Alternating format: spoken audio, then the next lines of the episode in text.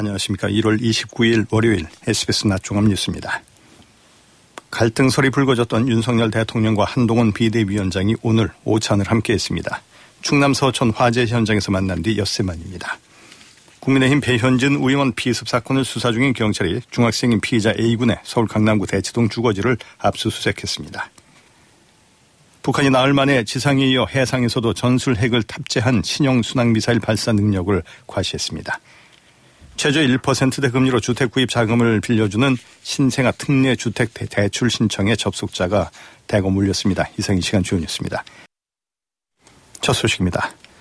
갈등설이 불거졌던 윤석열 대통령과 한동훈 비대위원장이 오늘 오찬을 함께했습니다. 지난 23일 충남 서천 화재 현장에서 만난 뒤 엿새 만에 다시 만난 겁니다. 윤나라 기자의 보도입니다. 윤석열 대통령과 국민의힘 한동훈 비대위원장이 오늘 용산 대통령실에서 오찬을 함께했습니다. 대통령실 관계자는 오늘 오찬에 윤 대통령과 한 위원장, 윤재욱 국민의힘 원내대표, 이관섭 비서실장, 한호섭 정무수석이 참석했다고 전했습니다.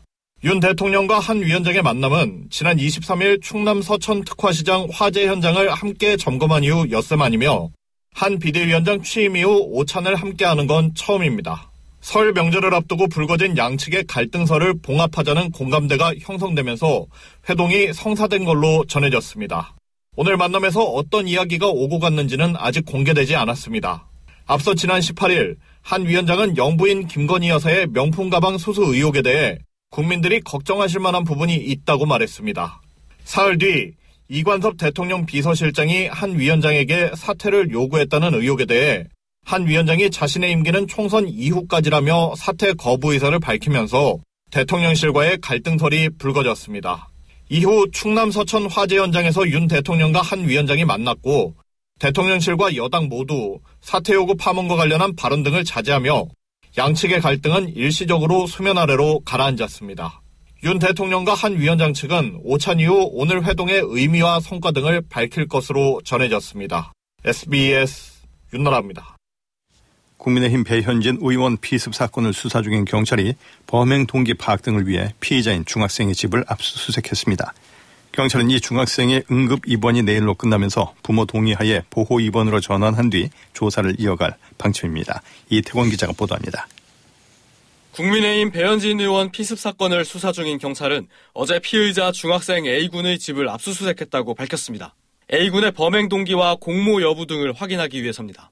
경찰은 또 A군의 부모를 상대로 A군의 행적과 평소 성향 등에 대해 조사를 진행 중이라고 설명했습니다. 앞서 A군은 경찰 조사에서 연예인 사인을 받으러 갔다 우발적으로 범행했다고 진술한 걸로 알려졌습니다.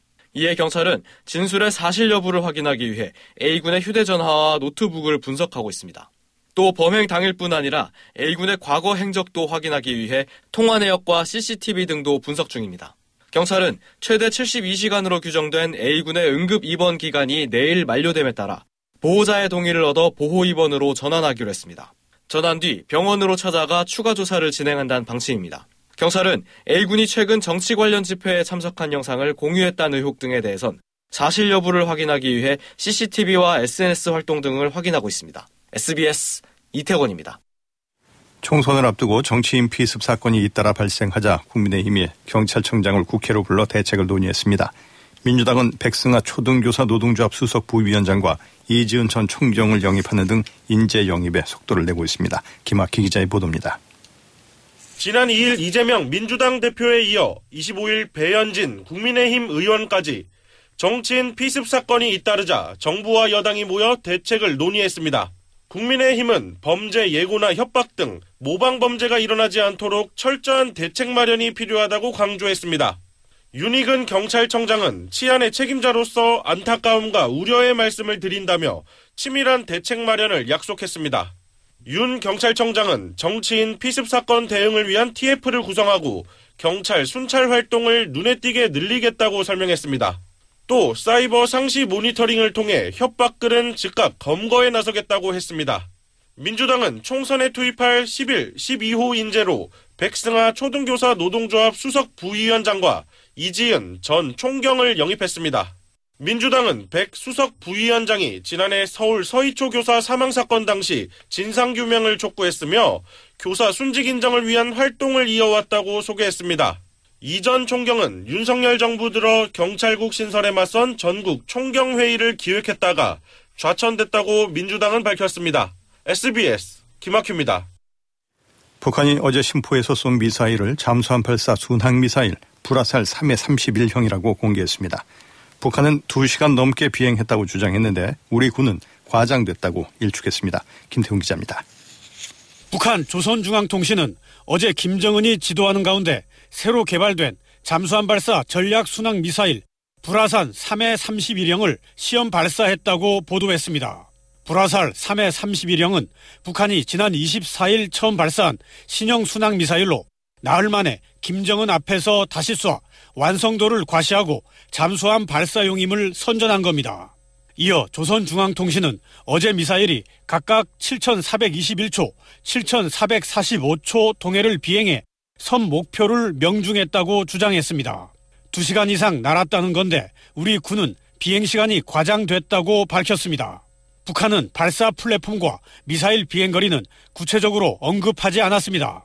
바다에 띄운 바지선에서 발사했을 수도 있지만 우리 군은 직접 잠수함에서 쐈을 가능성도 배제하지 않고 분석을 벌이는 것으로 알려졌습니다.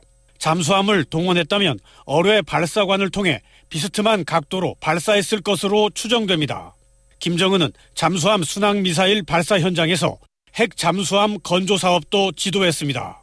북한은 지난해 9월 첫 전술핵 공격 잠수함이라며 김군옥 영웅함을 공개할 당시 핵 추진 체계를 적용한 진정한 의미의 핵 잠수함도 도입하겠다고 밝힌 바 있습니다. 김정은은 북한의 핵 무장화는 시대적 과업이자 국가 핵 전략 무력 건설의 중핵적 요구라며 핵 잠수함 건조 사업에 대한 중요 결론을 제시했다고 통신은 전했습니다. SBS 김태훈입니다. 출산 및 입양 가구의 최저 1%대 금리로 주택 마련 자금을 빌려주는 신생아 특례 대출 신청이 오늘부터 시작됩니다. 신청 첫날부터 접속자가 몰리면서 대출 신청 접수 사이트에선 1시간 가까운 대기 시간이 걸리고 있습니다. 안상우 기자의 보도입니다. 최저 1%대 금리로 주택 마련 자금을 빌려주는 신생아 특례 대출 신청 접수가 오늘 오전 9시부터 시작됐습니다. 지난해 1월 1일 이후 출생한 아이를 둔 가구라면 혼인 여부와 관계없이 주택 구입 자금은 1.6%에서 3.3% 수준의 금리로 전세 자금은 1.1%에서 3% 수준의 금리로 각각 대출받을 수 있습니다. 주택 구입 자금은 9억 원을 넘지 않는 주택에 한해 최대 5억 원까지 대출 가능하고 전세 자금은 수도권은 보증금 5억 원 이하, 지방은 보증금 4억 원 이하 주택에 한해 최대 3억 원까지 대출 가능합니다. 만약 대출 이후 추가로 아이를 출산할 경우 신생아 1명당 0.2%포인트씩 대출금리가 인하됩니다. 다만 부부 합산 연소득이 1억 3천만 원을 넘거나 이미 주택을 소유한 경우에는 대출 지원 대상에서 제외됩니다. 신생아 특례 대출은 KB국민, 신한, 우리 등 5대 시중은행에서 취급하며 주택도시기금, 기금이 등등 홈페이지를 통해서도 신청 가능합니다. 다만 첫날 신청자가 몰리면서 서비스 접속 대기 안내 화면과 함께 1시간에 가까운 대기 시간이 걸려 이용자 불만도 잇따르고 있습니다. SBS 안상우입니다. 설 연휴를 앞두고 소방청이 지난 5년간 설 연휴 기간에 발생한 화재를 분석했습니다. 오후 시간대에 화재 발생이 많았고 주거시설에서 불이 많이 났습니다. 연휴 기간 각별한 주의가 필요합니다. 남지영 기자입니다. 소방청이 2019년부터 지난해까지 설 연휴 기간 화재 통계를 분석했습니다. 이 기간 설 연휴에 발생한 화재는 모두 2,507건으로 35명 사망에 122명 부상, 219억 원의 재산 피해가 났습니다. 하루 평균 114건 불이 나 1.5명이 숨지고 5.5명이 다친 겁니다. 시간대별로는 정오부터 오후 4시 사이 전체 화재의 28%가, 오후 4시부터 저녁 8시 사이에 21%가 발생해 정오부터 저녁 8시 사이 화재가 절반 정도를 차지했습니다. 장소별로는 주거시설에서 812건, 전체의 32%가 발생했고 이어 야외, 산업시설 순으로 많았습니다. 소방청은 특히 설 연휴 기간 주거시설 화재 가운데 58%가 단독주택에서 발생했다고 밝혔습니다. 단독주택 발생 화재 원인 중에는 부주의가 전체의 56%를 차지했습니다.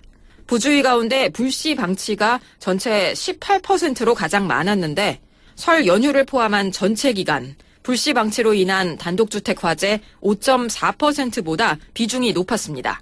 소방청은 설 명절 가족과 함께하는 집에서 불이 나지 않도록 불씨 관리 등에 각별히 신경 써달라고 거듭 당부했습니다. SBS 남주현입니다. 중동 지역에 주둔하고 있는 미군 기지가 드론 공격을 받아 미군 3명이 숨지는 일이 벌어졌습니다. 이스라엘과 하마스의 전쟁 이후 미군 사망자가 나온 건 처음입니다. 바이든 대통령은 사상자를 낸 이슬람 단체를 향해 책임을 묻겠다고 말했습니다. 뉴욕에서 김범죽 특파원이 보도합니다. 현지 시간 일요일 중동 요르단에 주둔하고 있던 미군 기지가 드론 공격을 받아서 3명이 숨지고 최소 34명이 다쳤습니다. 이스라엘 하마스 전쟁이 시작된 이후에 미군이 숨진 건 이번이 처음입니다. 바이든 대통령은 성명을 통해서 이란의 지원을 받아서 시리아와 이라크에서 활동하는 무장단체가 벌인 일이라고 지목했습니다. 이라크에 있는 이슬람 단체도 자신들이 드론 공격을 했다는 성명을 발표했습니다. 바이든 대통령은 미국이 선택한 시간과 방식으로 이 단체에 책임을 물을 것이라고 덧붙였습니다. 미군 관계자들은 드론이 작은 전초기지 안에 숙소를 공격하는 바람에 사망자가 많이 나왔다고 전했습니다. 이 기지는 또 전투부대가 아니라 물류 지원 역할을 맡고 있어서 그동안 무장단체들 공격도 거의 받지 않았던 것으로 알려졌습니다.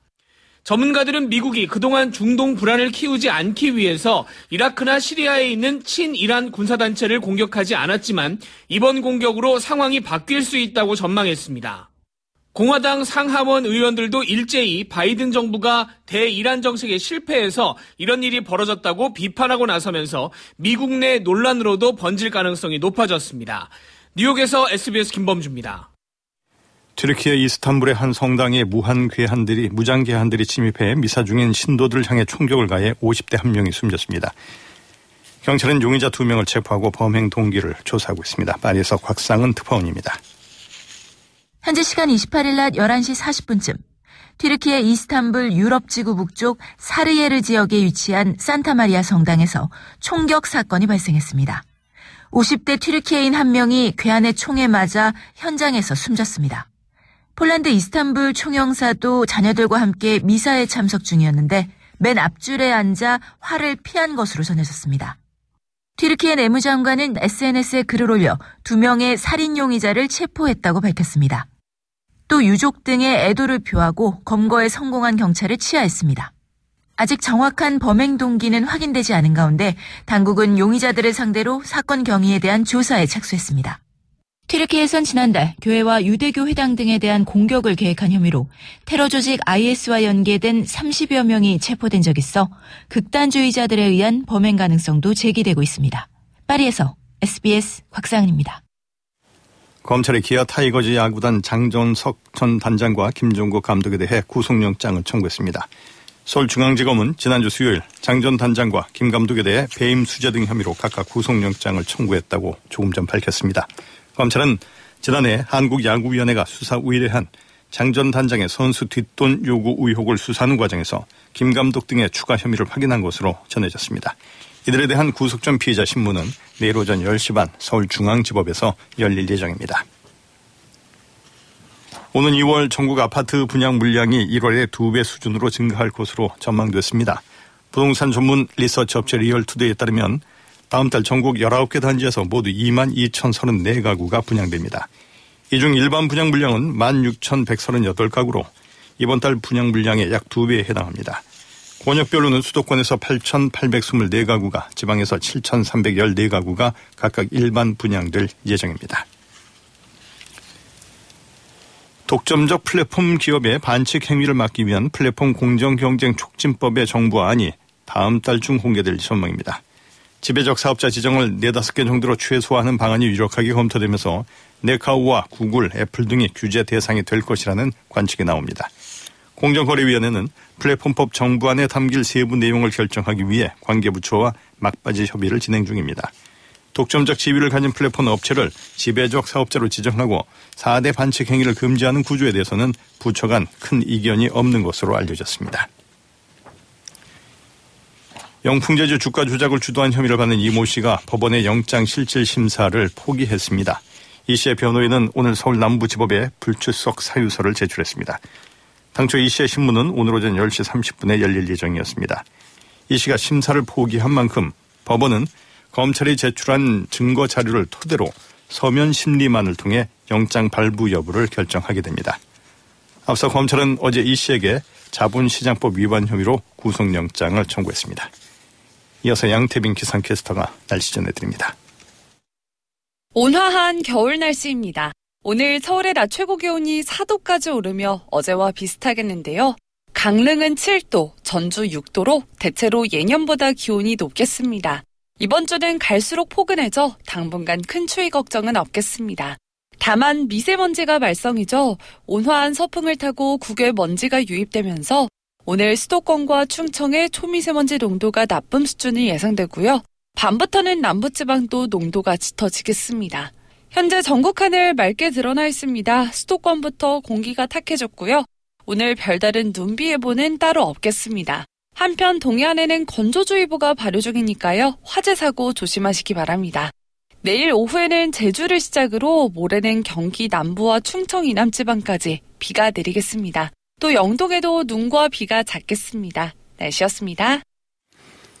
주가가 상승하고 있습니다. 이 시각 현재 코스피 지수는 지난주 금요일보다 33.55포인트 오른 2512.12를 기록하고 있습니다.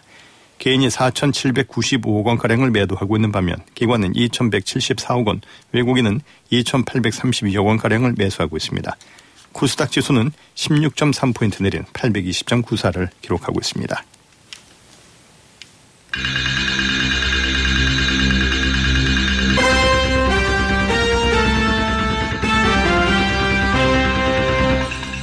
SBS 낮종합 뉴스 진행의 박상도였습니다.